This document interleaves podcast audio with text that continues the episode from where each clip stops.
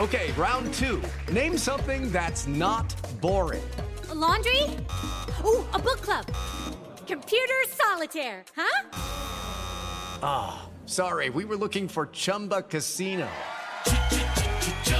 That's right. ChumbaCasino.com has over 100 casino style games. Join today and play for free for your chance to redeem some serious prizes. ChumbaCasino.com. No purchase necessary. Full prohibited by law. 18 plus terms and conditions apply. See website for details.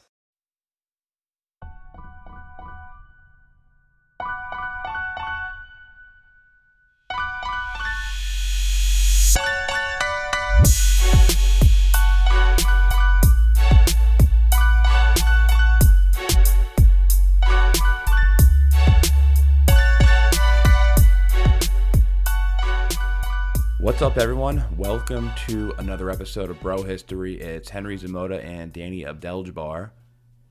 Happy Friday night, my friend. How are you? Chilling, man, as per usual. And happy Friday to you too. We are recording this on, on an unusual recording day. Very rarely do we, we record this podcast on a Friday.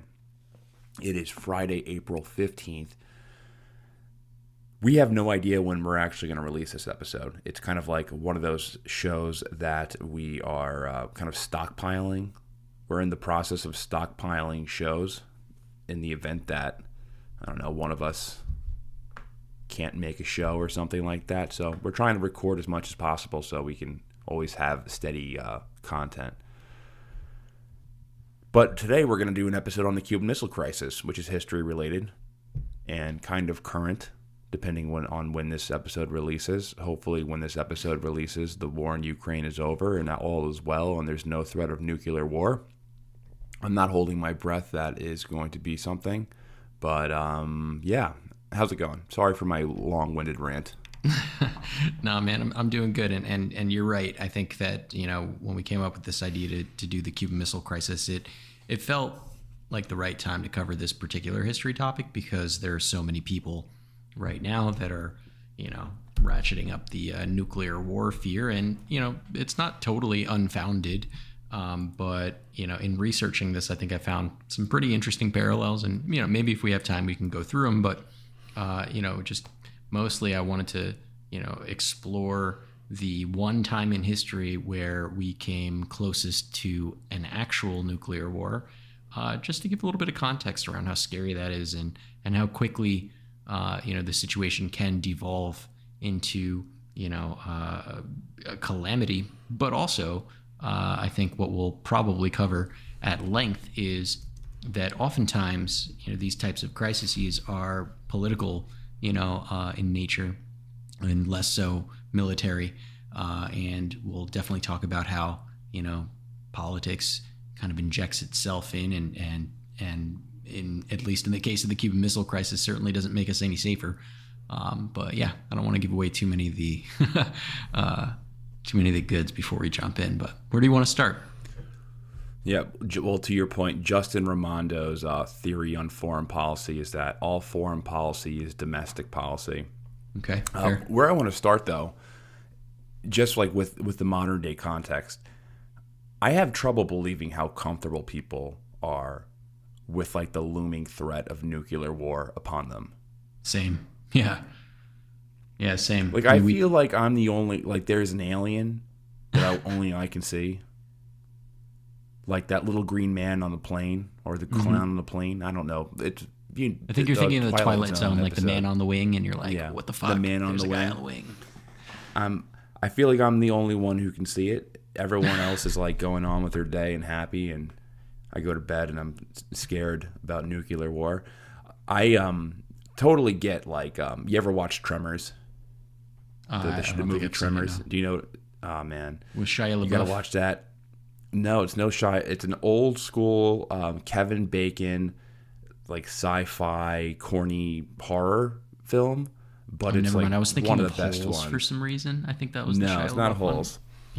it's well, both in the desert. This is about like little worms, like these monster worms that pop out of the ground and they eat people. Okay. And they appear in the middle of nowhere in Nevada and they like terrorize this small town. And one of the characters is uh, named Burt Gummer, and Burt Gummer is like a, a you know, he's a, a gun nut uh, prepper who's been preparing for World War III his entire life.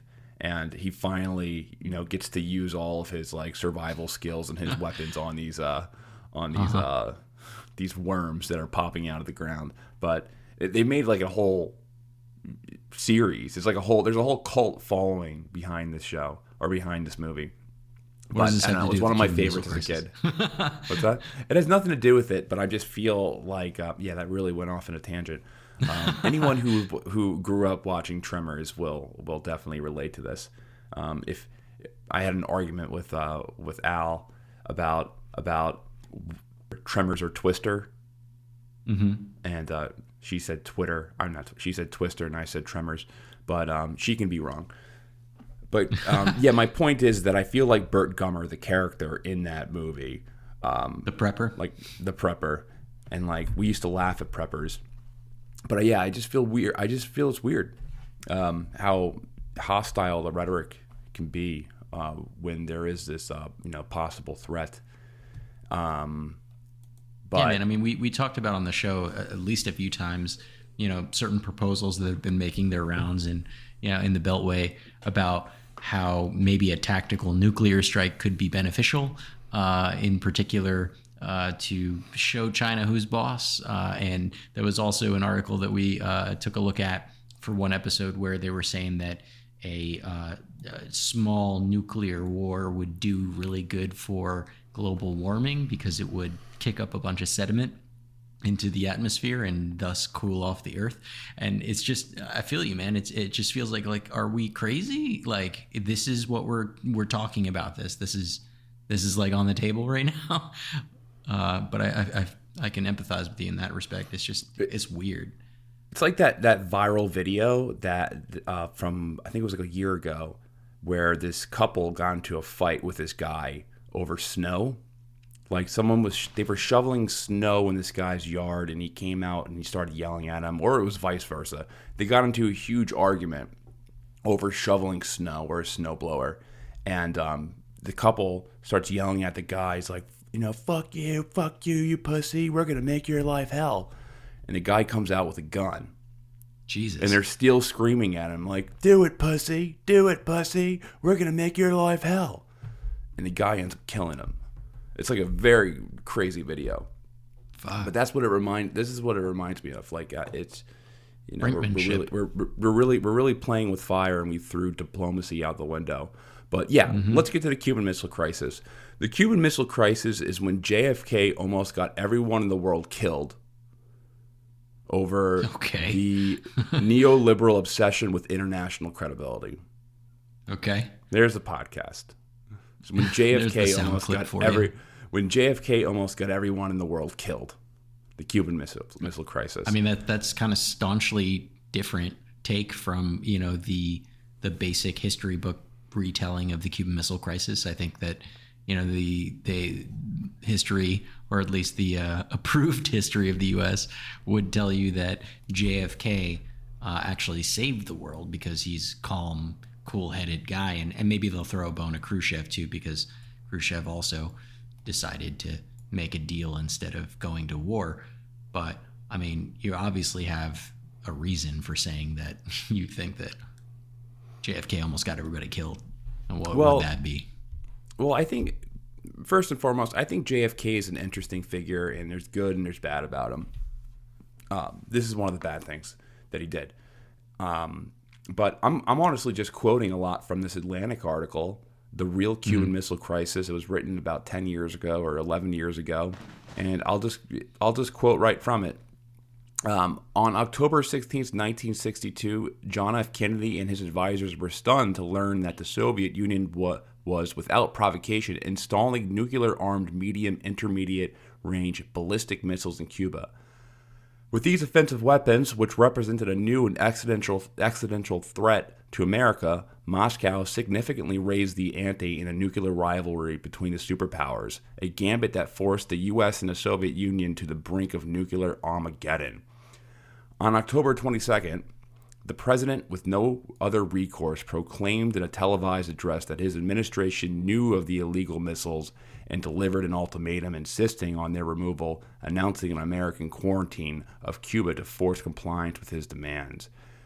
With carefully avoid, while carefully avoiding provocative action and coolly collaborating each so- Soviet countermeasure, Kennedy and his lieutenants brooked no compromise. They held firm despite Moscow's effort to link a resolution to extinct issues and despite predictable Soviet blustering about American aggression in violation of international laws. In the tense 13 day crisis, the Americans and the Soviets went eyeball to eyeball. Thanks to the Kennedy administration's placid resolve and prudent crisis management, thanks to what Kennedy special assistant Arthur Schlesinger Jr. characterized as the president's combination of toughness and restraint, of will, nerve, and wisdom, so brilliantly, brilliant, brilliantly, brilliantly controlled, so mm-hmm. matchlessly co- collaborated that it dazzled the world. The Soviet leadership blinked, Moscow dismantled the missiles, and a cataclysm was averted. Every sentence in this above paragraph describing the Cuban Missile Crisis is misleading or erroneous. And I'm quoting, I'm still quoting this Atlantic article. It's very good. But this was the rendition of events that the Kennedy administration fed to the press. This was the history that the participants in Washington promulgated in their memoirs, and this is a story that has insinuated itself into the national memory. Right. Very So- interesting. It, you know, like I was saying before, I think there's a lot of things that are misunderstood about Kennedy. You know, he's a very romanticized president because he died so young. I mean, he was Right. assassinated. I mean, he was assassinated. Yeah. he was he was assassinated. martyred in many ways. Yeah. he was martyred in in any way, and you know, there's, I guess there's some things that were pretty admirable about him, but there was a lot of regression. I feel that went that took place during his administration. Um, I think a lot of the people he had in his uh, in his in his staff were, were crazy and kind of led him into uh, the wrong directions and and um, Mike Swanson, who's a you know he's a hedge fund manager um, slash historian. He writes really good books on the on the military industrial complex. Uh, he has a book called The War State, with uh, that that I recommend reading. He basically makes the case in The War State that Kennedy was about to end the Cold War. Like he he went through so much with like his advisors being crazy and the CIA and um, you know all these people he kind of realized were were crazy that he was actively trying to end the Cold War and you know he doesn't like he doesn't really go into his assassination and try to like point fingers or blame or do an investigation on his actual assassination. He just kind of lays out the case that JFK was was um, really trying to turn like he saw how crazy a lot of people were in his uh, in in the government and he you know wanted things to change. But as a congressman, um, you know he was a cold he was a hardliner on the Cold War, just like uh, a lot of other Democrats at the time. Um, when when Eisenhower was at the end of his second term, Democrats portrayed him as the old man asleep at the wheel. kind of like, Like Biden? kind of like kind of like um, how you know people portray Biden when they want to criticize him. Um, yeah. but I mean, in I- Eisenhower is an objectively more impressive person than Joe Biden. Let, let you know the guy who, uh, love him or hate him, the guy was the, um, you know, leader of Allied forces, versus you know Joe Biden, the credit card salesman, or the, the credit Well, card. Well, hey, give him, uh, give him some time, man. Maybe he'll maybe he'll avert a nuclear crisis of his own. You, you never know. let's hope so. He pulled out of Um, Afghanistan, didn't he? Yeah, sure. He pulled out of Afghanistan, and and now we're, uh, you know, buying uh, like meals that last like sixty years. Seriously. Now I'm now I'm building a bomb shelter. but you get the point. he Eisenhower was having health issues at the end of his second term. He was getting up there in age, and um, you know that was just the popular way. That was just the easiest way to get at him. I mean, even in a Democratic primary, um, the other Democrats were going at Biden for his age. Now, um, they blamed him for the missile gap. The missile gap was the belief that the Soviets were surpassing the U.S. in their ICBM uh, capability. They were um, able to push this narrative of the missile gap because in 1957, the Soviets launched Sputnik, which was the first artificial satellite to orbit the Earth. Mm-hmm. And they were also um, successfully testing um, ICBM units. Um, and they were using the same type of rockets uh, to to launch Sputnik up. Um, but there was also this secret report commissioned by Eisenhower that warned that the Soviets were ahead of, of uh, missile technology in the U.S. And basically, what it said was that there were hundreds of hidden uh, Soviet ICBMs ready to launch a nuclear first strike on the U.S., and that America lost its first strike capability well, this ended up not being true at all. And the Soviets actually had far fewer nukes than the US had at the time. Yep. Yeah, I, I, definitely think that the threat of the Soviet nuclear program, you know, in the time, especially leading up to the Cuban Missile Crisis, was, let's call it exaggerated in its capability. So at the time of the missile crisis, the Soviets had 36 ICBMs, so intercontinental ballistic missiles, 138 long range bombers with 392 nukes uh, attached to them, uh, and 72 uh, submarine launched uh, ballistic missiles, so SLBMs. So you can compare that to the US's arsenal at the same time, where they had 203 ICBMs, 1,300 long range bombers with 3,000 nuclear warheads, and 144 submarine launched ballistic missiles. So if you add it all up, the U.S. had like nine times more to work with, uh, with you know missile wise uh, or nuke wise than the Soviets did, and and that's just just the numbers. The quality of the U.S. missiles outmatched the Soviets by a lot too. Apparently, Soviet uh, ICBMs were reportedly very inaccurate, and more importantly, they took hours to prepare for a launch. And most importantly, I think, is that the US had deployed their arsenal all over the place. So they had these intermediate range Jupiter nuclear missiles, and they were deployed in Italy and Turkey, so right on the Soviet Union's doorstep. And those missiles had the capability to strike Moscow in minutes. And the US also had these nuclear armed Thor missiles that they set up in bases in the UK. The cherry on top of this is, of course, you know, the Ron Paul, uh, you know, uh, um, military doctrine, which is a bunch of nuclear armed submarines. Uh, and we had a bunch of them that were lurking off the coast of the Soviet Union, you know, just ready to shoot them. Now, the Soviet Union also had a lot of subs that were loitering on our coasts as well, but we had twice as many, right?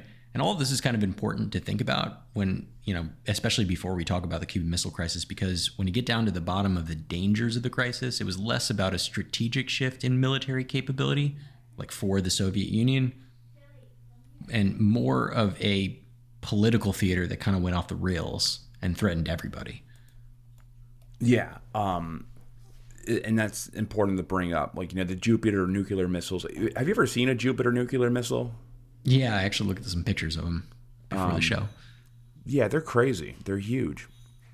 Yeah. Um, if you ever saw like a, um, I think they're in the Space Museum in Washington D.C. I think they have. Yeah, they um, got the air and space ones. Yep.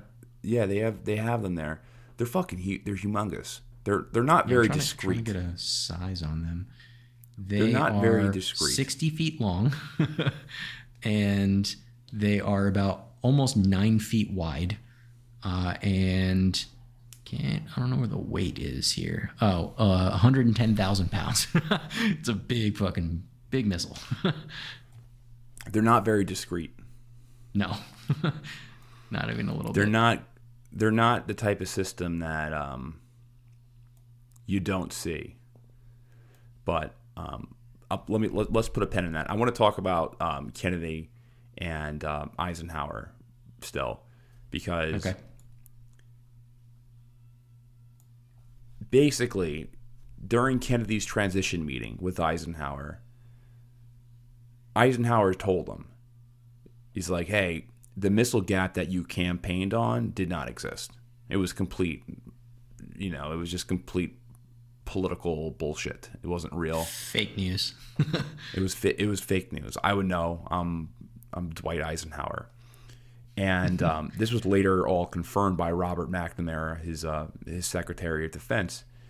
Now, of course, you know Kennedy was either misled or he was uh, just you know playing the politics card because Kennedy was briefed by the CIA during the 1960 election that the Soviets uh, their ICBMs were much lower, but basically he was given like different um, estimates from the CIA and the Air Force, and the Air Force um, gave him a much larger figure. They were this, the Air Force was much more hawkish than the CIA at this time and they gave him a much higher figure and he you know he went with the more political figure or the more the, the more politically convenient uh, to his campaign figure right. but you know i'm not trying to say that eisenhower was perfect in any way um, you know he did a lot of things that i disagree with in the 1950s but i think at the very least eisenhower did understand how horrible war was and he really understood that th- he he understood that what was happening at that time in the 1950s because it was a really unique time and it was a time when you really see the state and merge with defense contractors. Like you see the it, the birth of the military industrial complex comes out of World War II. Like all the business interests that contributed to the war effort, really they just wanted to you know keep the money flowing and in the 19 and then you know they they they got political doctrine um, you know like the N, N, uh, NSC 68 you know signed um, and put into action that really just uh, sub, sublim, uh, some what word am I thinking of? Um, submitted submitted them submitted them Submitted them.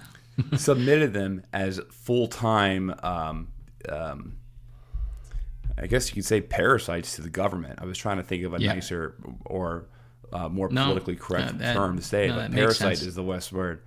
That um, you know that that they um, they're guaranteed existence, and that I mean that happened under Truman, but Eisenhower recognized that all this was going on because you know he knew these industries and he knew the military really better than anyone at the time. Now, um, Eisenhower he ended the Korean War. Um, he had uh, you know he had cut the military budget by one third, and he repudi- repudiated um, you know NSC sixty eight but what his strategy was was relying on the threat of massive nuclear retaliation. You know, he was like a strategy guy, bridge player type, who, um, you know, liked to bluff a lot about nuking people. Now, the Kennedy administration they reversed Eisenhower's um, back to something more like what Truman's foreign policy was, and if you listen to like the lat like the, the debates between Kennedy and Nixon during the 1960s or the 1960 election, Kennedy was attacking Eisenhower for being weak on the Cuba situation.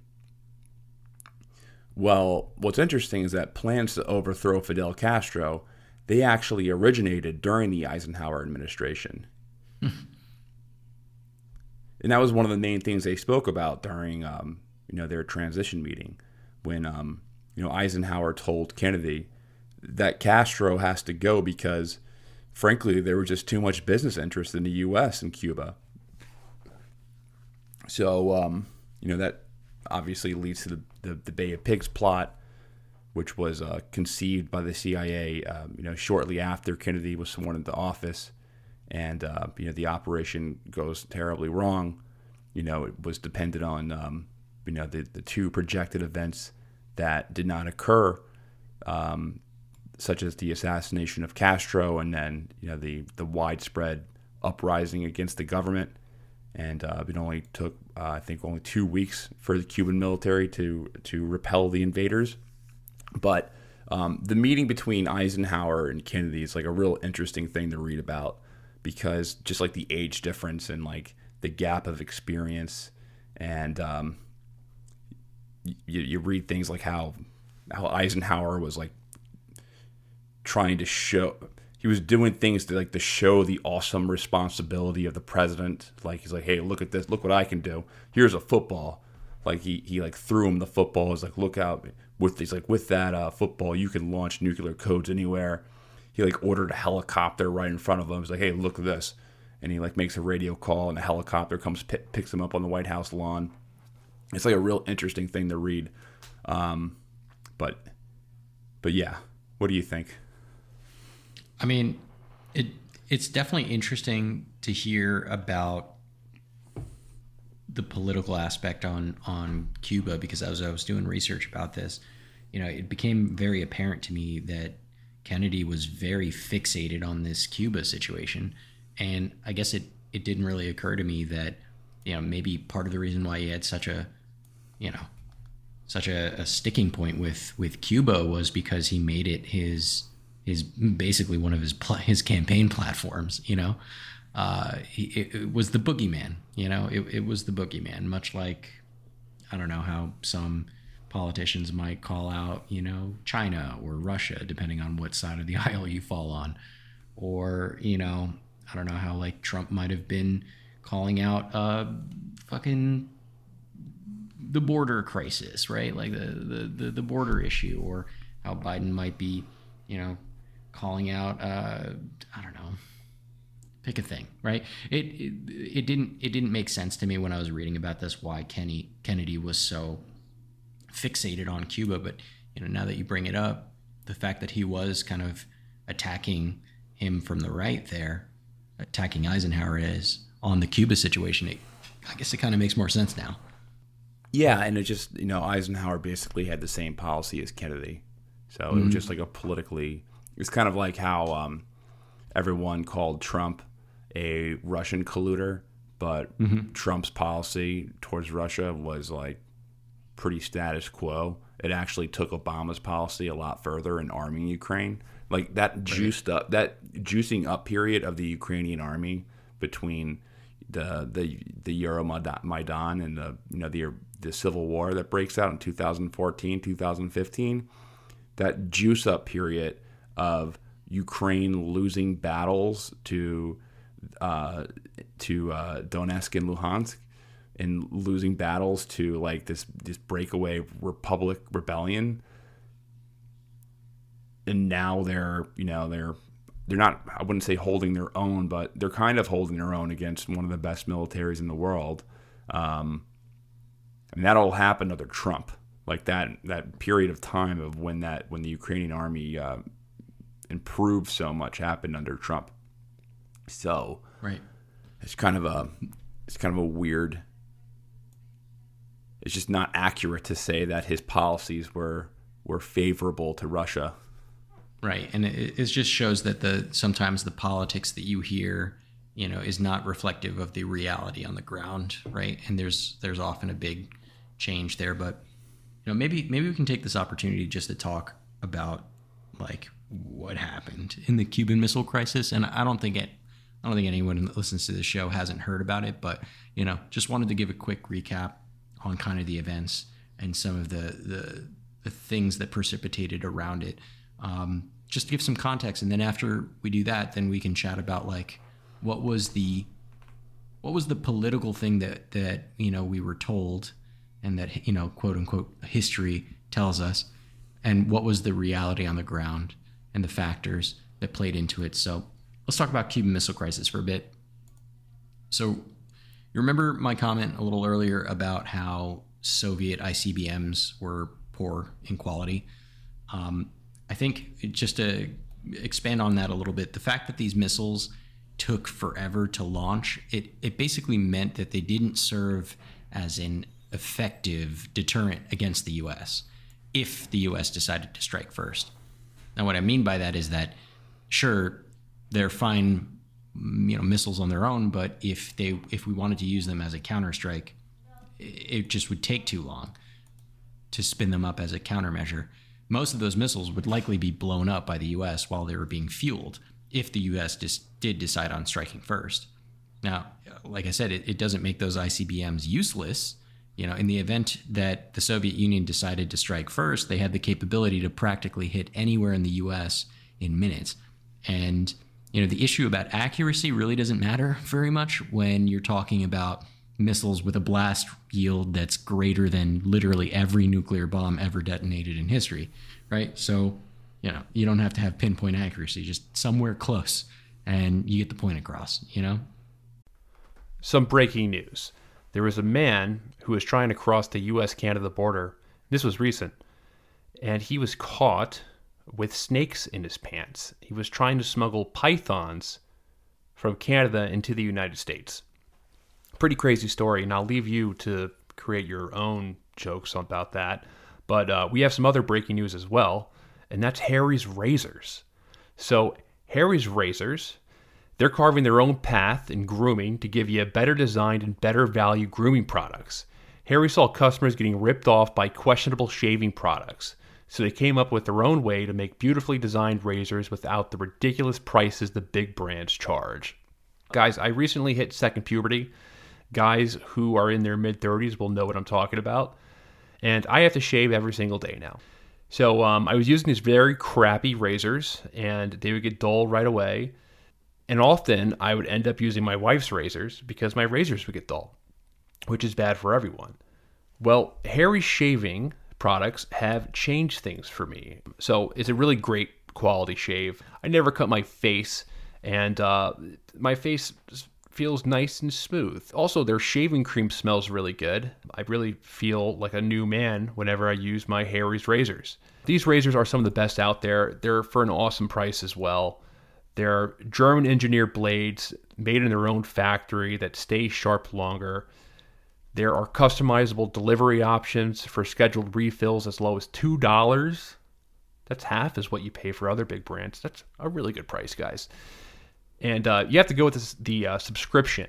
So I use the subscription because it prevents me from having to go to my local pharmacy and then ask a person to help me because the razor is often behind some type of security plexiglass. Harry's razors are awesome. I love them. They're the best shave at the best price. Get started with a $13 trial set for just $3 at harrys.com slash brohistory. That's harrys.com slash brohistory for a $3 trial set. With the Lucky Land slots, you can get lucky just about anywhere. This is your captain speaking. Uh, we've got clear runway and the weather's fine, but we're just going to circle up here a while and uh, get lucky. No, no, nothing like that. It's just these cash prizes add up quick. So I suggest you sit back, keep your tray table upright, and start getting lucky. Play for free at LuckyLandSlots.com. Are you feeling lucky? No purchase necessary. Void where prohibited by law. 18 plus terms and conditions apply. See website for details. So both countries had, and largely still have, uh, the capability to completely annihilate the other if they decided to strike first. That wasn't the problem.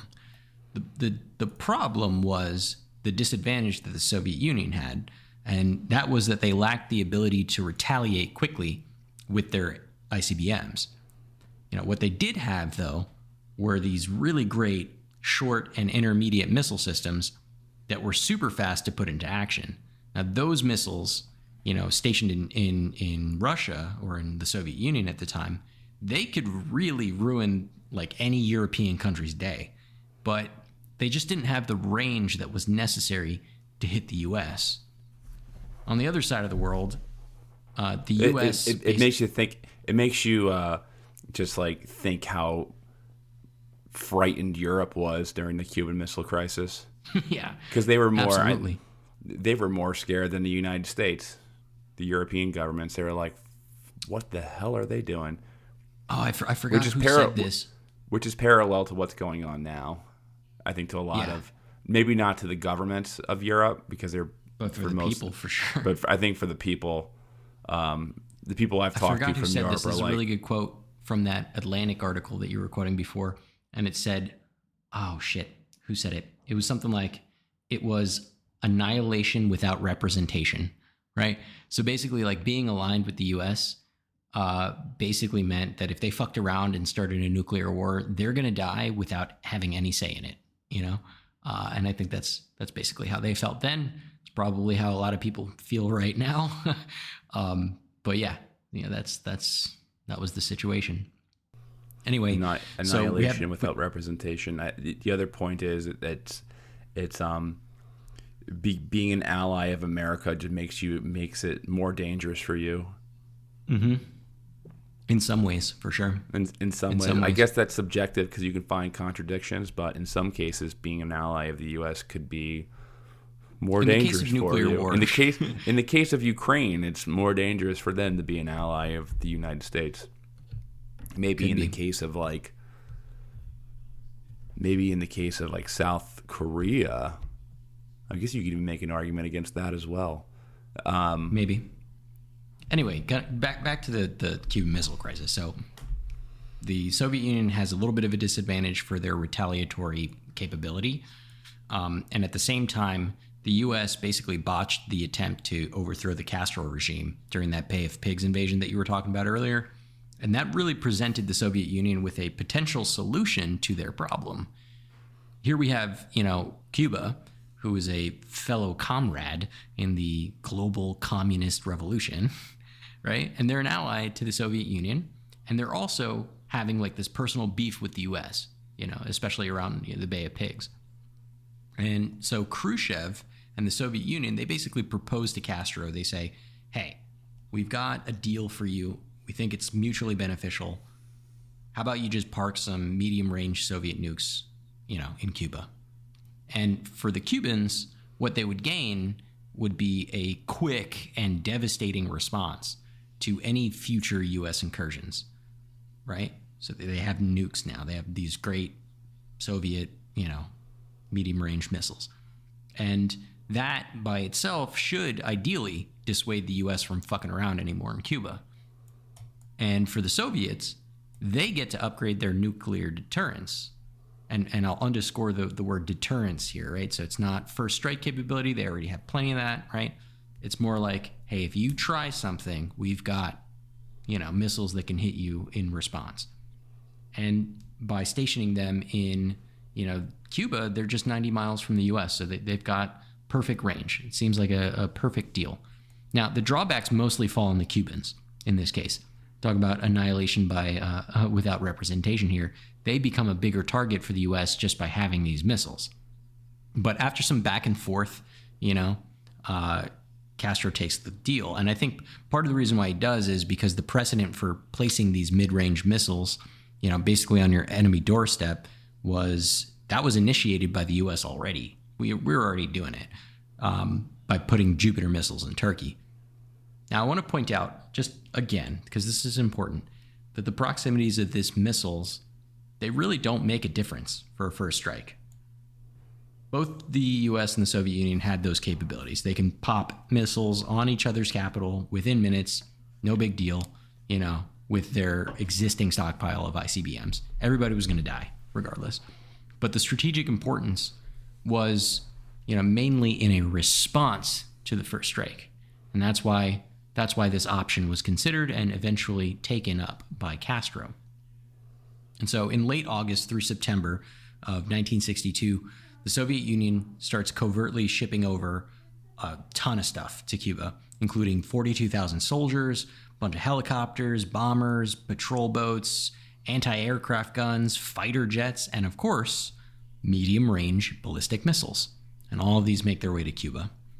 Now, because the US had been beefing with Cuba this whole time, you know, they were already doing a lot of monitoring of Cuba using the U 2 spy planes, which were really great because they can fly super, super high and take really great pictures.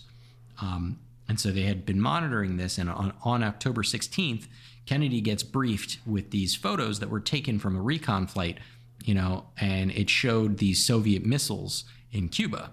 And, you know, the CIA starts telling Kennedy, like, hey, this is a problem because they can hit Washington now in minutes from Cuba. And, you know, this is this is where the kind of the politics starts playing in a little bit. Kennedy starts getting super mad about this, but not just because he thinks this is a threat to the US, which I guess you could say it was. I mean, the threat was already there for, for a strike if they wanted it, but, you know, this is now like a new new piece to the puzzle. But I think really why he was so mad is because the midterms were coming up. And, you know, his political rivals had already been talking about how the Soviet buildup in Cuba was, you know, like their that was their campaign issue. They were hitting him saying, Hey, you're letting the Soviets install missile platforms 90 miles from Florida. What the fuck? Right? And so this is starting to really get under Kennedy's skin. You know, now privately, Khrushchev had already told Kennedy by this point that the buildup in Cuba was totally defensive, basically saying, like, hey, we're only putting this stuff here, you know, all this military and all this hardware to protect Cuba from you fucking around in Cuba, just like you did in the Bay of Pigs. But we're not going to put any missiles there. And so Kennedy was like, all right, that's fair. But if you put missiles there, that's my red line. So he drew his little red line and he said, no missiles in Cuba. And now we've got evidence from this U 2 plane that they crossed the line. The Soviet Union crossed Kennedy's line. So at this point, Kennedy's got to put up or shut up, right? And, you know, so he has this meeting with like nine members of the National Security Council and a bunch of other experts. And this becomes known as the Executive Committee of the National Security uh, Council, or ExComm for short.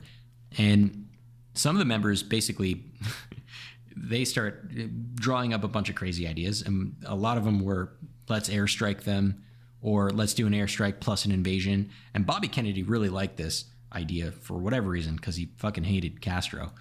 Um, and Bobby and, Kennedy is portrayed as like the most like his sober-minded brother who was steering the the uh, ship in the right direction. If it was up to Bobby Kennedy, we would have like we wouldn't exist. I'm, and I'm a Bobby Kennedy fan. Like I like Bobby Kennedy more than JFK, but um, mm-hmm. I don't know. It's it's pretty damning. On you this issue, though, Bobby he, Kennedy on the wrong. stuff that he was endorsing. He was endorsing like, um, really the most extreme uh, responses to it, like just full out invasion. Like that's what he was. He was like, no, let's not even do. Uh, let's not even do like uh, airstrikes. Let's just invade them. Yeah, let's just go right now. Yeah, it's it's it's crazy. He was like, not trying to make a judgment on on Bobby Kennedy overall, but on this particular topic, like he was fucking crazy. He was crazy. And so, you know, all this is is bubbling and and you know, Kennedy, John F. Kennedy, JFK, he he also felt like, you know, he can't not do something because you know, that would hurt him it, it would hurt the US because, you know, if we cave on our own red line, then that's bad and it makes us look weak but more importantly, it would hurt him politically. But the problem was that if they attack Cuba and kill a bunch of Soviet Union soldiers, that's war. That's like immediate war with the Soviet Union. And so he's he's trying to balance and juggle these two things. And I, I can't even imagine what it was like to be Kennedy at that moment, um, just because he kind of put his foot in his mouth, made a, drew a red line very publicly. They crossed it, and now you got to decide what to do. So Kennedy settles on this plan, and you mentioned it already. It was to blockade Cuba, but he doesn't call it a blockade. He, he calls it a quarantine because a blockade would also be an act of war. You know, so it's just a little legalese here, right? You, you can think of it like how uh, Putin is calling the invasion in Ukraine not a war, but a special operation, right? Uh, hey, the Korean War, the podcast that we still owe you, like five more episodes on, uh, was a police action, not a war. Yeah, yeah, exactly. So here's the thing: while there was evidence of missiles in Cuba, the intelligence that the, that Kennedy was getting was suggesting that you know the the nuclear warheads had not yet made it to Cuba. So they had the missiles, but not the warheads. So the plan for this, you know, quarantine was to set up basically like a naval version of the TSA around Cuba to prevent the Soviet Union from, you know, arming Cuba with those warheads. And so on October 22nd, uh, you know, at 7 p.m., Ken- Kennedy goes live on TV and he announces that there are nuclear weapons in Cuba. So I'm going to quote him. He says, With, Within the past week, unmistakable evidence has established the fact that a series of offensive missile sites is now in preparation uh, on that imprisoned island. The whole uh, of this offense built up a strict quarantine on all offensive military equipment on the shipment to Cuba is being initiated. It shall be the policy of this nation to regard any nuclear missile launches from Cuba or any other nation in the wet uh, or against any other nation in the Western Hemisphere as an attack by the Soviet Union uh, on the United States, requiring a full retaliatory response upon the Soviet Union. So here he goes again, publicly stating and drawing a new red line. He's like, "Hey, you guys fuck around. If if Cuba shoots a missile, if anyone shoots a missile, not just at us, but literally any other country at in the Western Hemisphere, we're going to count that as Soviet Union attacking the U.S. and we're going to have to respond militarily." So at this point, the U.S. goes to DEFCON three, which means that missiles and bombers can be launched within 15 minutes of a presidential order. And at the same time, DEFCON DEFCON one means nuclear war is upon us, right? And then DEFCON two means we're very close. DEFCON one is the maximum readiness. DEFCON five is the lowest readiness. DEFCON one basically means okay, we're say goodbye to your family. Right. So, all right. We're at DEFCON 3. Not quite DEFCON 1, but still pretty bad. Castro decides to call up a bunch of troops, so he calls up 300,000 men to defend the island. He also like uh, sends his brother to, you know, uh, take an artillery force and surround Guantanamo Bay. Uh, and I think he also sends Che Guevara to like make preparations for like an impending guerrilla war. You know, so they're fucking ready to fight. And you know, 100 miles away in Florida, uh, we start seeing a, uh, a U.S. buildup of troops. So there was like something like 120,000 servicemen uh, that gathered in Florida for an impending invasion. And you know, this this force was nearly as large as the one that was deployed on D-Day. So huge, huge military operation everybody's like ready to go. Uh, at the same time, Khrushchev, you know, he's like, oh shit, this is too hot, uh, and decides to order the missile freighters that were en route to Cuba to turn around and come back to the Soviet Union because he didn't want to risk them being boarded and and or you know captured. Um, but he does this interesting thing, which is he goes ahead and says the rest of the freighters, the ones that don't have missiles, like the ones delivering food and fuel, they can keep going, right? So he's just like trolling Kennedy a little bit, you know, because if he searches those ships and finds nothing, it just makes the U.S. look stupid. Um, and so a lot of shit's going on right now, and you know, tensions are super high. Kennedy ends up delaying the quarantine by one day uh, in order to look for uh, international support. Um, you know, because he's trying to he's trying to get everybody to agree to what they're doing. Because you know, let's be honest, what he's doing is kind of illegal. Uh, and that gave Khrushchev enough time actually to turn some of those freighters around and and go ahead and sneak them into into Cuba. So they were able to get the warheads to Cuba. And you know, the whole time the US had been flying these recon sorties over Cuba, and some of them were flying as low as a thousand feet off the ground, uh, which is really starting to piss off Castro because you know they're obviously violating Cuban airspace uh, but they had been told to like stand down, like chill out. Um, but his patience is growing a little bit thin here.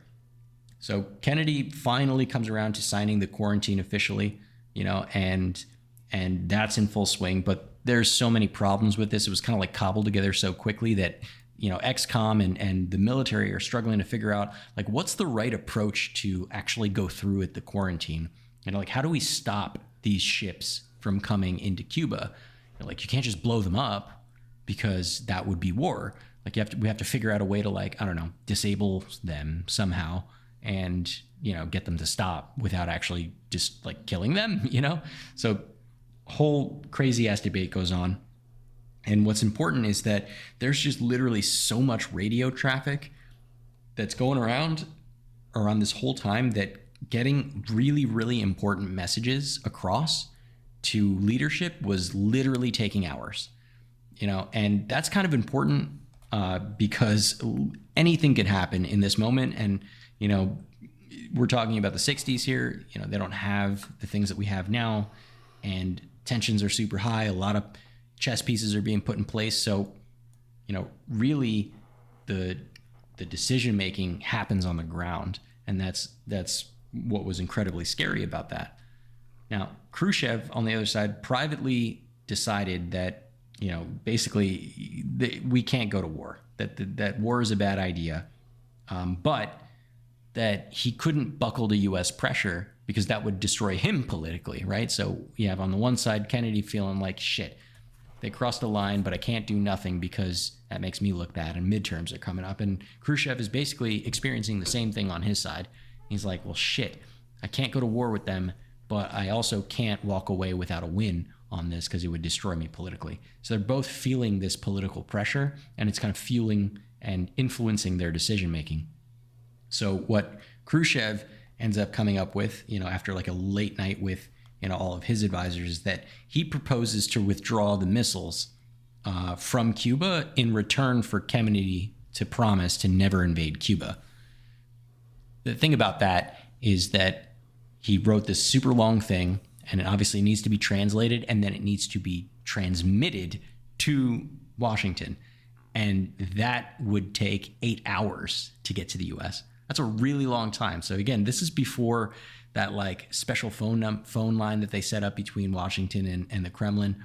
You know, this is before the internet, right? So, literally, any little thing could have happened in the eight hours that it took for for that deal to get sent over you know, it could have been a war. Uh, a war could have broken out before the message even got there.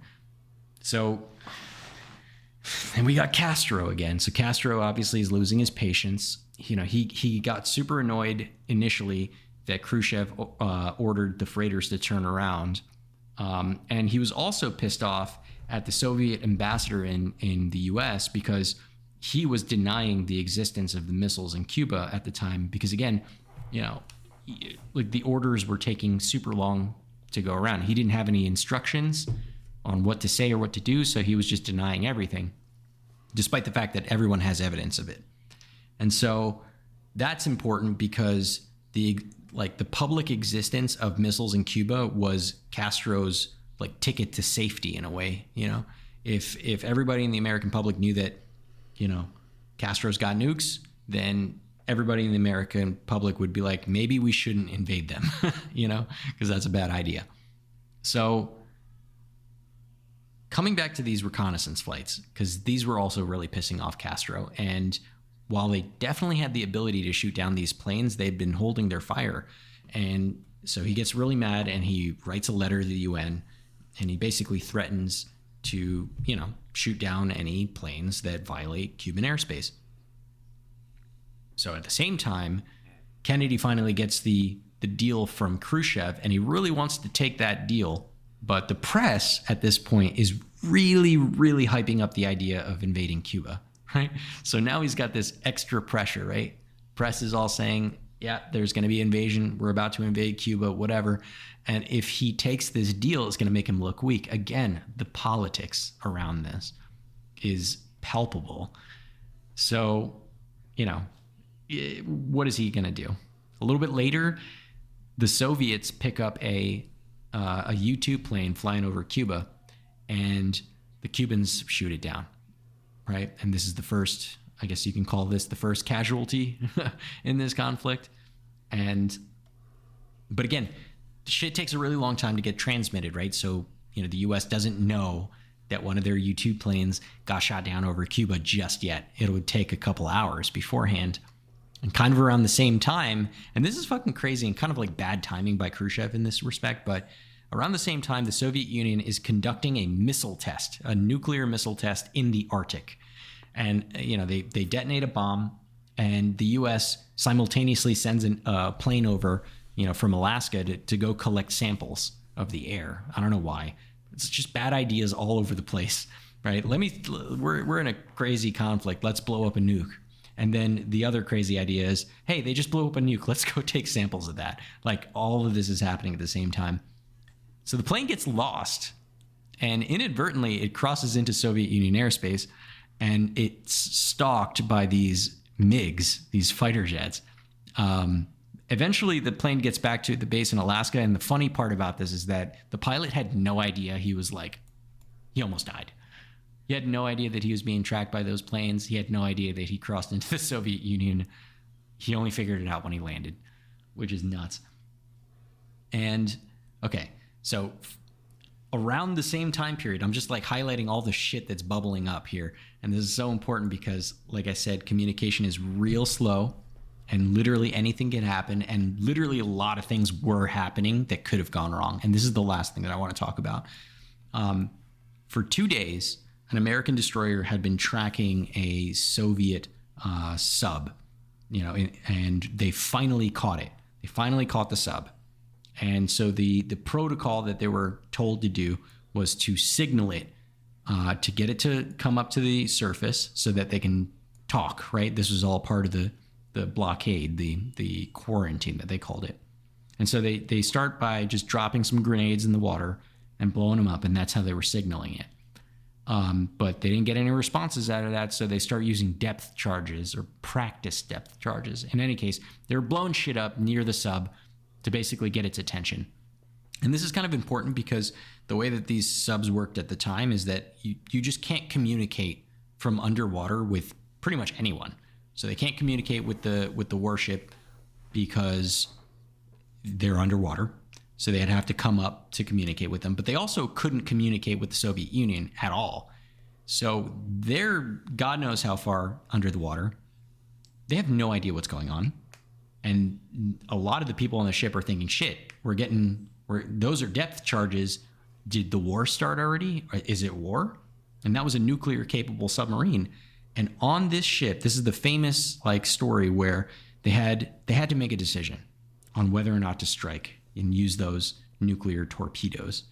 Um, and there were three officers on board, and the you know the the rules were that they all had to unanimously decide on whether or not they would fire this nuke.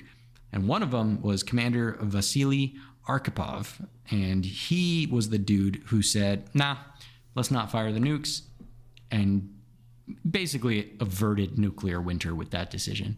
He was like the one guy that actually had some wherewithal to be like, nope, not going to do that. So all of this shit is happening.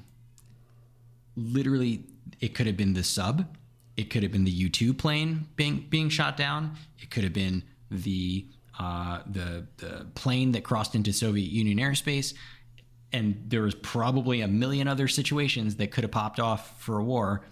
All of these things are happening, and you know, literally every hour counts. The, the crisis ends, you know, ultimately diplomatically, you know, and Uh, a, a deal is reached between Khrushchev and Kennedy, where the Soviet Union would pull out of Cuba and the U.S. would, pr- you know, promise not to invade it. But secretly, Kennedy offered to pull the Jupiter missiles from Turkey, but he also did that in a back door, sent his brother to go pass along that message, and even told you know told the ambassador to say, hey, if you if you leak the details of this secret deal, the deal is off. So, you know, but we wouldn't learn about this until years later after all this shit was class- declassified. That's the story of the Cuban Missile Crisis in a nutshell. It's just crazy. So, what do you think about this? And I think I know what your answer is going to be. So much of this was politically motivated with the midterms coming up. When Biden runs for reelection, Mm-hmm. which I think he probably still will at this point, right? I don't think anyone else is behind him. Do you think he's still running? Probably, right? I mean, Well, whatever. That's yet to be that's yet to be seen. But even though he, with that question off the table, we're we still have midterms coming up, right? Yeah. and that's still politically important for the president, regardless of Good- the fact that he's not on the good point. ticket. You know, I'm wondering though, when someone's running against them, I guess we live in such a short news cycle now that people people there might be a whole new crisis in in two years from now during the Yeah. election. Will Right? We all thought atta- that Afghanistan was going to be the hot button topic for the midterms, and now check this out. Do you think Republicans running against him are most likely going to, um, they're going to criticize him, criticize him for being too weak on Yeah. on Russia. They're not going to be Yeah. like, oh, look at this mess you got us into. They're going to be like, oh, you're just not strong enough. Yeah, they're going to be like, "Oh, you you let Putin invade Ukraine and kill all those people. The blood is on your hands because you didn't do more to stop big bad Russia." Yeah, they're going to hit him with And then, that. and then the Absolutely. solution would have been some vague promise about credibility and alliances. Well, Mm-hmm. what we would have done is that we would have been credible for to our our partners in NATO, and we would have built a stronger alliance and, and would have shown Putin that we mean real business. That would have been that. That's the speech. That's the level of uh, of uh, foreign policy rhetoric you're going to get.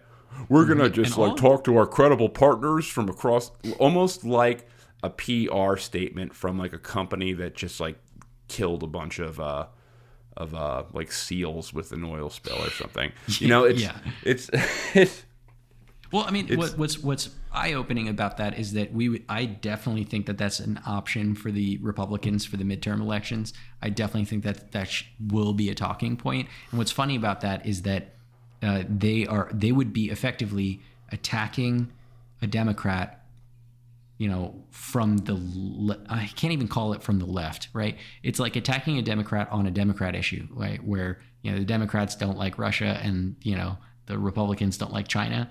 It's like, oh well, you know, you weren't very good when you were in power against your boogeyman, you know.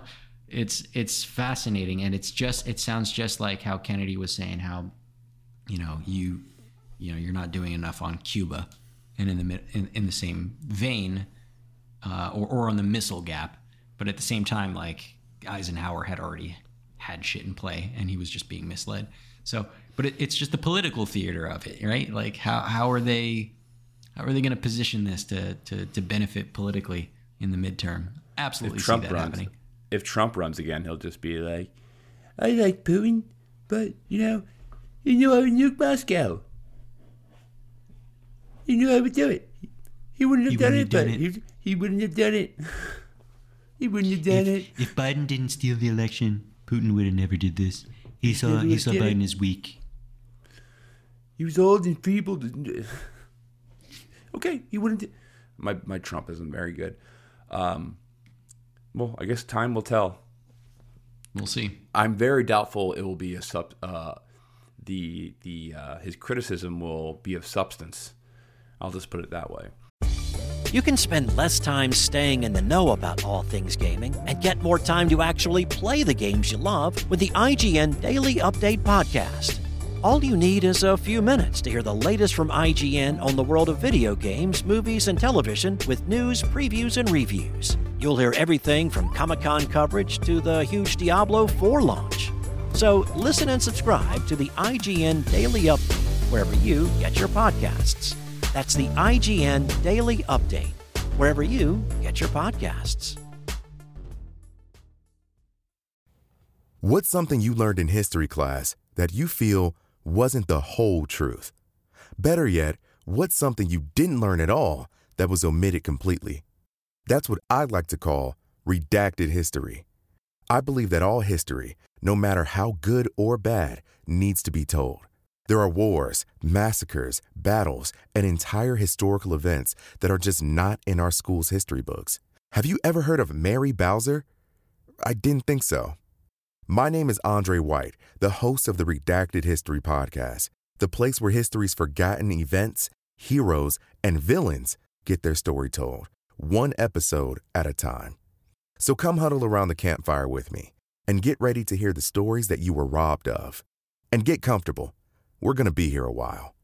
The Redacted History Podcast Real History Never Dies. Stream the Redacted History Podcast on Apple Podcasts, Spotify, or wherever else you get your podcasts. Yeah. Now, I, I guess just just to recap everything. In short, the Cuban Missile Crisis was started due to the, the deployment of intermediate range Jupiter nuclear missiles in Italy and Turkey. Mm-hmm. And putting them in, in striking distance to Moscow. Because we, you know, you you hit on this, and we we spoke about the size of the Jupiter missile, but again, it's above ground. It's not in some silo. It's a big thing that you can see from anywhere, meaning that they are extremely vulnerable to a first strike. Which also means that they encourage a first strike because they're mm-hmm. not a deterrent. Like if you could like a, a, a deterrent is is like a submarine. Like you can't see the submarine. You know they're out there and they can poke out and they can destroy you. But if you're gonna if it's gonna if it's gonna just be out there and for you to see, like you have to assume It's an easy not- target, yeah. It's an e- yeah. It's it's meant if it's an easy target, then you then you have to assume it's it's not meant to be there that long, and it's meant to fly in the air and, and kill you. So um, it's so let me let me go back to this because um, this Atlantic article I thought is a real good article. It's it's basically kind of recaps uh, Sheldon Stern's book on Kennedy, um, who's a, a Kennedy historian who wrote who wrote uh, I think three different books on on the Cuban Missile Crisis. But let me quote this. The other missiles of, of October, Kennedy's deployment of the Jupiter missiles was a key reason for Khrushchev's decision to send nuclear missiles to Cuba. Khrushchev reportedly made the decision in May 1962, declaring to a confidant that the Americans have surrounded us with bases on all sides, and that missiles in Cuba would help to counter an intolerable provocation, keeping the deployment secret in order to pres present the U.S. with a fait accompli.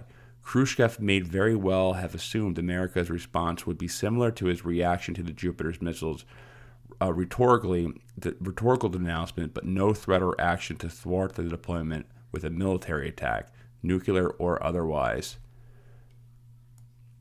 Khrushchev explained his reasoning to the American journalist Strobe Talbott.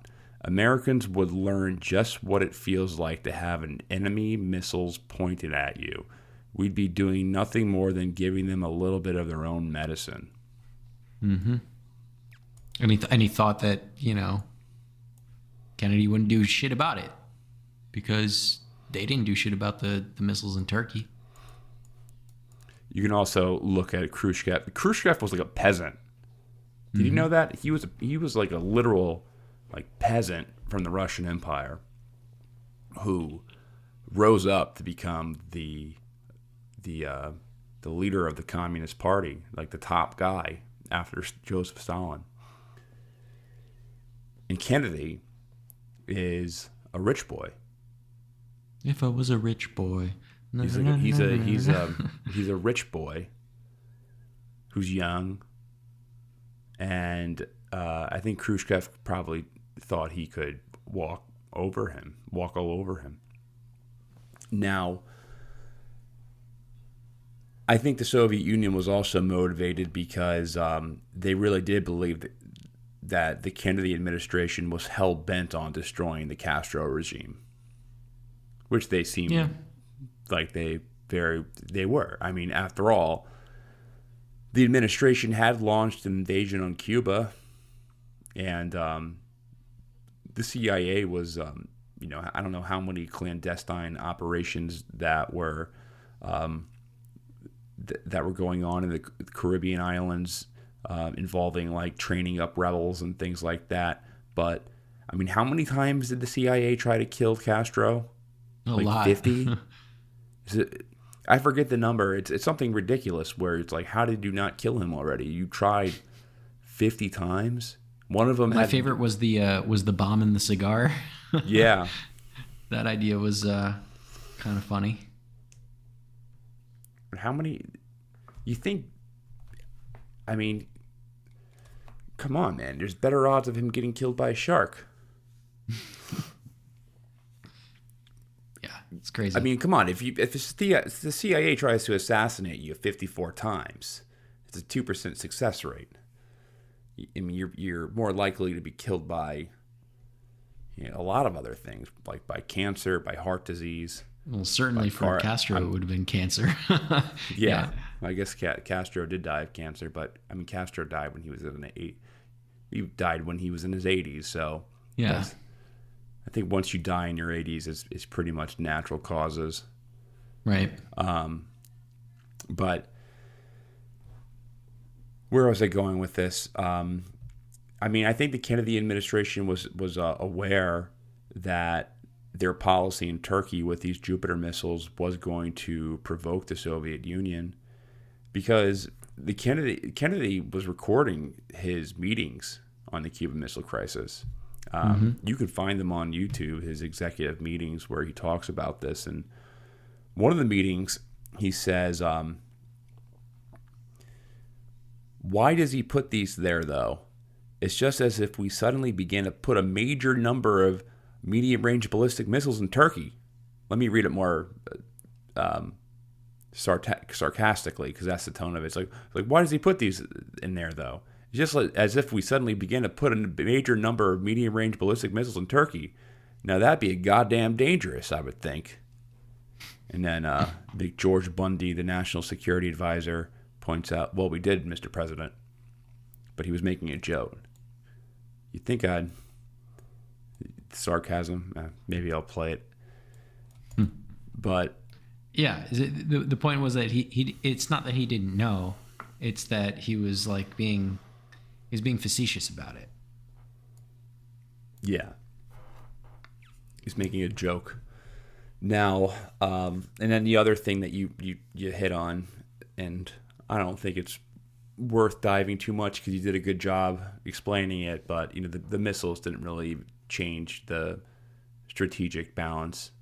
Like the, the missiles in Cuba didn't make us more like missiles existing in, in Cuba did not make Americans less safe because we already were extremely unsafe. Right. So it a wasn't missile's like a missile is a missile. yeah, missile's a missile, and there's there's meetings, there there's um, recordings, and there's um, you know Kennedy's outright sayings like, or and people in his administration are basically saying, I mean, a missile's a missile. If you die from a missile that's 90 miles away, or if you die by, from a missile that's that's uh, 3,000 miles away, still a missile that killed you. like no difference. Yeah. And Like, what's, what's important is that at the time we didn't, you know, we didn't have the capabilities to even attempt to shoot like an ICBM out of the sky. Even now, it would be kind of hard. Although we we have better chances now, but like at that time, it it didn't fucking matter. It didn't matter. Once once someone decided to shoot a nuke, you're fucked. That's pretty much it. Everyone's fucked really because that's nuclear war. Yeah. What's the difference if a missile comes from Cuba or if it comes from the Soviet Union? Mhm. Or if it comes from a submarine? That's right. A Which both missile is a had. missile. All right, we're an hour and 10 minutes in or so. I say we wrap this one up because it is Friday night. Absolutely. I think the only thing I want to talk about just is is just kind of underscore how there's this idea that you know Kennedy was was a hero, and I guess you know ends justifying the means. I guess you could call him a hero for not just going ahead and pushing the button and just saying fuck it, let's just nuke Cuba, right? Uh, or or whatever. But really, it was kind of like just this conflagration of all this this political shit, right? And you know, I got to bring it back to to the situation in Ukraine and and how. And, and I'm having trouble drawing these distinctions, so maybe you can help me a little bit. But it it does feel as if you know we're playing a very dangerous game of chicken, and as was the case in you know during the Cuban Cuban Missile Crisis, and what seems to be the defining factor in decision making is not strategic certainly isn't empathetic to human life but it's just kind of political. Like the options that we put on the table are political Well, you know, government at the end of the day is always doing things to legitimize itself. And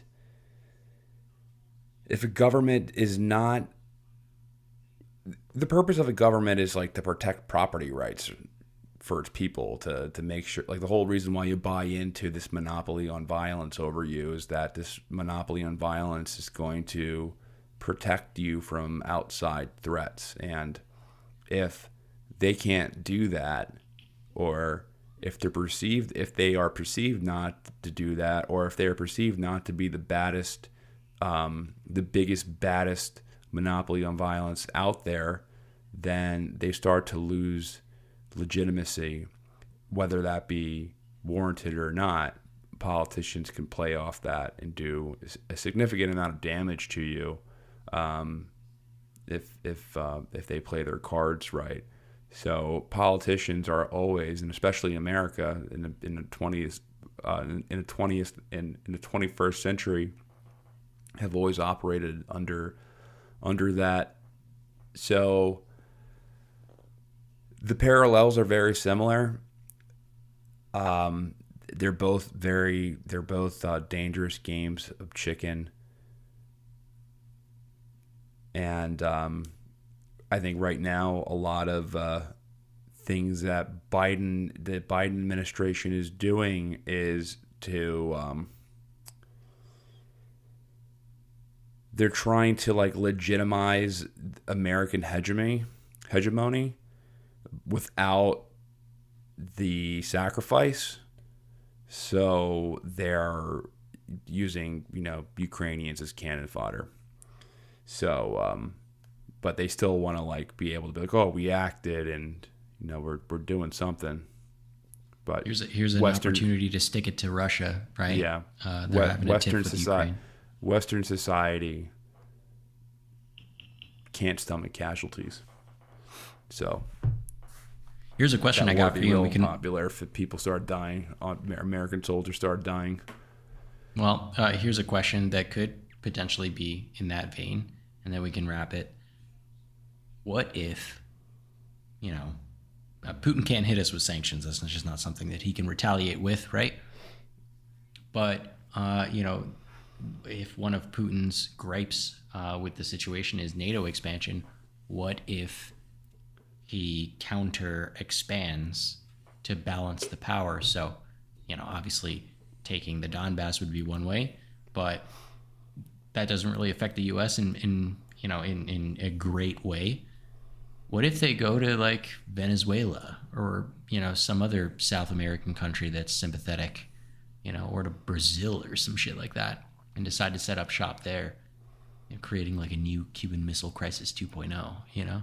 Like what what do you think the chances are of that and how do you think the US would react to something like that given the history of the Cuban Missile Crisis?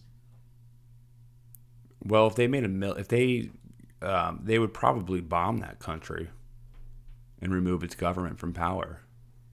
You think we'd go the Bobby Kennedy route?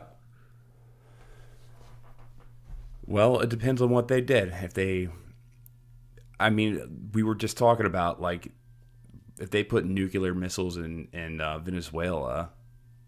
I mean, what's the difference of them? Like even more so now, like they can nuke us from anywhere. Right. They can send hyper. They have hypersonic missiles that can carry warhead that can deliver warheads in five minutes. Allegedly. Allegedly, but I mean, I think according to Ted Postol, that's true, and it's you know what's the difference if they launch a missile from South America or if they launch a missile from a submarine or they launch a missile from um, you know wherever in Russia. I don't really. Well, I mean, they got nuclear difference. capable bombers. They got nuclear capable like bombers in Venezuela. That happened back in 2018. You know, we didn't do shit then. So it really, it really depends on. Um, it really, it it just depends on like the the willingness to go. It, it depends on like how it's perceived by like a lot of different actors, by the media and by other countries. Um, hmm, I wish I could give you a better answer right now, but I think I think you're onto something. Honestly, I think you're onto something, and I think that perception has to be a, a negative political perception for there to be. Yeah, it depends on a. That's exactly what I'm trying to say. It depends on the political perception. It doesn't. It doesn't matter what changes on the like the, the military or strategic uh, disadvantage or advantage. It, it's it's purely political, like how that's picked up in the news. If the corporate press decided to just be like, okay, oh my God, Venezuela has Russian bombers there. We have a president who's not defending Americans. We need to act now. And they started pressing them. If you Right. the the media uh, people think the media being like real hawkish is new. The media has always been real hawkish. The media was real hawkish in the 60s. The media is real hawkish in the 70s. The media has always been very very hawkish. So it's not a new thing. The media has been very hawkish in World War 1. That like people think that we're experiencing new heights of like authoritarianism or, or censorship we did an episode on Woodrow Wilson in, in World War One, how they would just round up journalists and throw them to jail, and they had like street squads that would beat the shit out of dissenters against World War One. Um, the Civil War. Yeah, we think it's like we think it's like the- new the habeas corpus Russia does. It's not You know? well i'm just saying like in america right now um Yeah. you know there's a lot of um backlash against people who are speaking out against us foreign policy That's right. you and i have both exper- uh, have both experienced it firsthand however it's not comparable to like what the government was doing in world war one to, to dissenters like magazine like the only way to transmit ideas back back in those times was through magazines and magazine publications were just shut down. Super easy to keep people quiet. yeah. Very very much easier to keep people quiet. Um there, there were literally like you know patriot clubs where they would they would go kick the shit out of people who were anti-war. That's so crazy. it was it was um it, it's kind of like a stock market you know it goes up and down. Maybe there'll be a time in america that will will people be like smarter and uh, not as crazy but it will probably go back up again where people are crazy again maybe in maybe in 10 years from now people will be like oh man we were really close to getting to something really nasty but maybe 10 years from then 20 years from now there'll be like another event where everyone's like oh people go crazy again. Yeah. annihilate these people that's just the human nature unfortunately um, all right i'm not making sense anymore so i think it's time to end this podcast Sounds good. Thanks, guys, for listening to another episode of Bro History. Uh, if you want to support the show, rate and review the podcast. That is the number one way to support the show. You can also support us on our Patreon. You can join our Slack, which is a fun way to communicate with us, and we have a great channel. So come to our Slack channel, join us on Patreon. Anything else? No, man, I'm good. All right. Peace. Peace.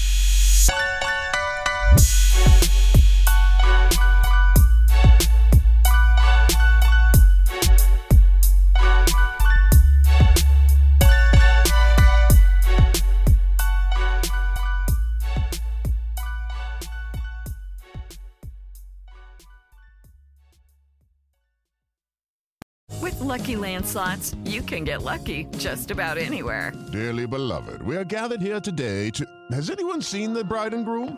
Sorry, sorry, we're here. We were getting lucky in the limo and we lost track of time. No, Lucky Land Casino, with cash prizes that add up quicker than a guest registry. In that case, I pronounce you lucky.